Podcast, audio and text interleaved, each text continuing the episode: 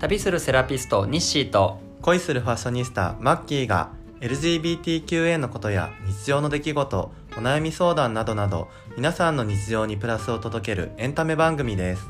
通勤時間やリラックスタイムながら作業のお供にお気軽に聞いてくださいさあ日誌、はい何か一言あはいえー、と多分僕のことを知ってくれている方は僕が謎のベールでたくさん包まれているって思っていたり硬い何を考えているかわかんないって思っている人もいると思うので、うんそれが垣間見れると思いますはいなるほどマッキーどうぞえーマッキーですマッキーはえっ、といつも楽しく明るくニコニコ